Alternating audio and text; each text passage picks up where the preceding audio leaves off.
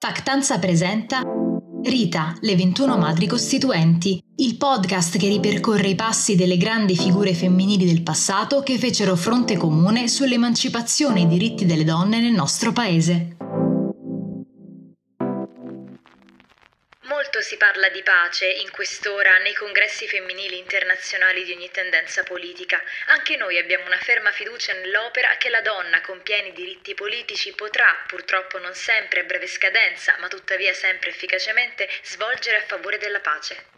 A parlare era Maria de Unterichter Iervolino, madre costituente, che il 3 maggio 1947 rese omaggio al ritorno in Italia della scienziata Maria Montessori, la quale nel 1934 fu costretta a lasciare il paese a causa del regime fascista. Un omaggio che Maria de Unterichter Iervolino trasformò anche in un monito che la seguì per tutta la sua vita, la pace come bene primario, come opera da salvaguardare e proteggere, la pace come obiettivo dell'attivismo femminile. La guerra era sempre stata davanti ai suoi occhi, terribile e ingiusta. Durante la prima, il padre, Guido von Rechtenthal, commissario superiore della Guardia di Finanza dell'Austria, fu costretto a trasferirsi insieme alla moglie e due figli a Innsbruck. Maria lasciò Fucine, frazione del piccolo comune di Ossana in provincia di Trento, e quelle meravigliose valli dove era nata nel 1902. In Austria, tra il 1915 e il 1917, la giovane frequentò le scuole locali approfondendo la cultura e la lingua tedesca, ma cominciando anche a capire quali fossero le differenze abissali tra il concetto di cultura nazionale e nazionalismo. Quest'ultimo soprattutto verrà da lei considerato puro egoismo sociale, nemico della convivenza internazionale.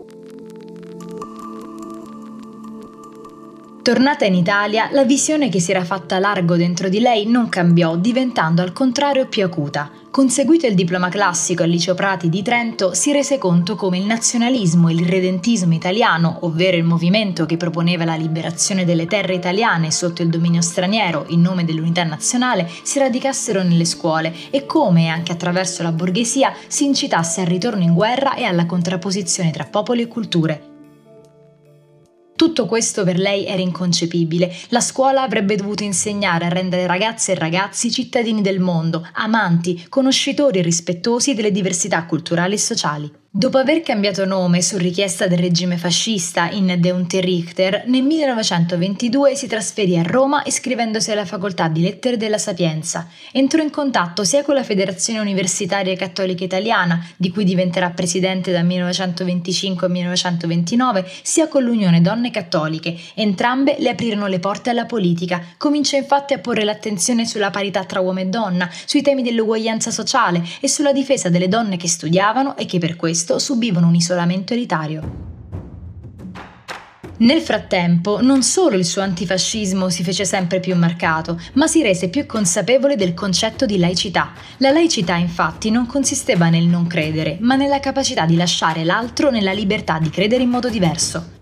Laureatasi con il massimo dei voti, Maria vinse due concorsi per l'insegnamento che la portarono al trasferimento a Benevento e a Santa Maria di Capovetere. In quei posti pieni di vita e sentimento politico conobbe nel 1930 il futuro marito Angelo Raffaele Iervolino, avvocato e convinto antifascista, membro del Comitato di Liberazione Nazionale e tra i fondatori della Democrazia Cristiana. Nonostante il continuo supporto attivo di Maria nei confronti della sua Trento, Angelo le mostrò la condizione femminile e i problemi del mezzogiorno. Anche lì c'era un gran bisogno del suo attivismo. Nel 1945 diede infatti vita al Centro Italiano Femminile di Napoli.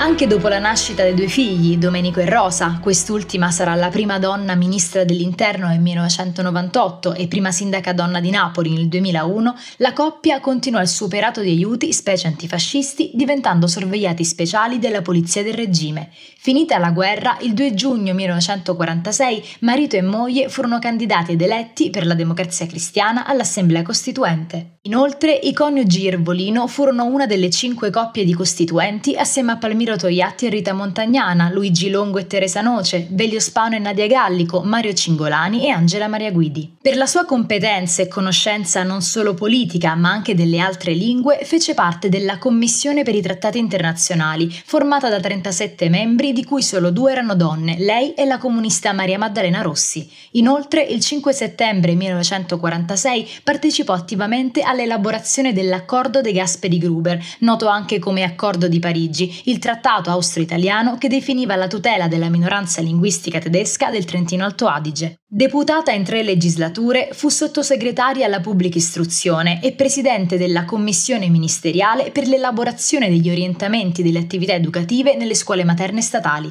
due cariche che le permisero di occuparsi a fondo dei due temi che le stavano più a cuore, l'educazione e l'infanzia, le quali avevano come comune denominatore Maria Montessori, la donna che racchiudeva tutto ciò per cui bisognava lottare, pace, emancipazione femminile ed amore per l'educazione.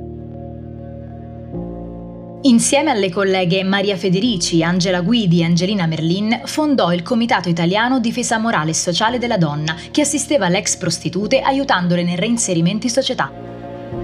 Nel 1963 rifiutò di ripresentarsi alle elezioni politiche, dedicandosi solo alle attività pedagogiche nell'UNESCO e soprattutto nell'Organizzazione Mondiale Educazione Prescolastica.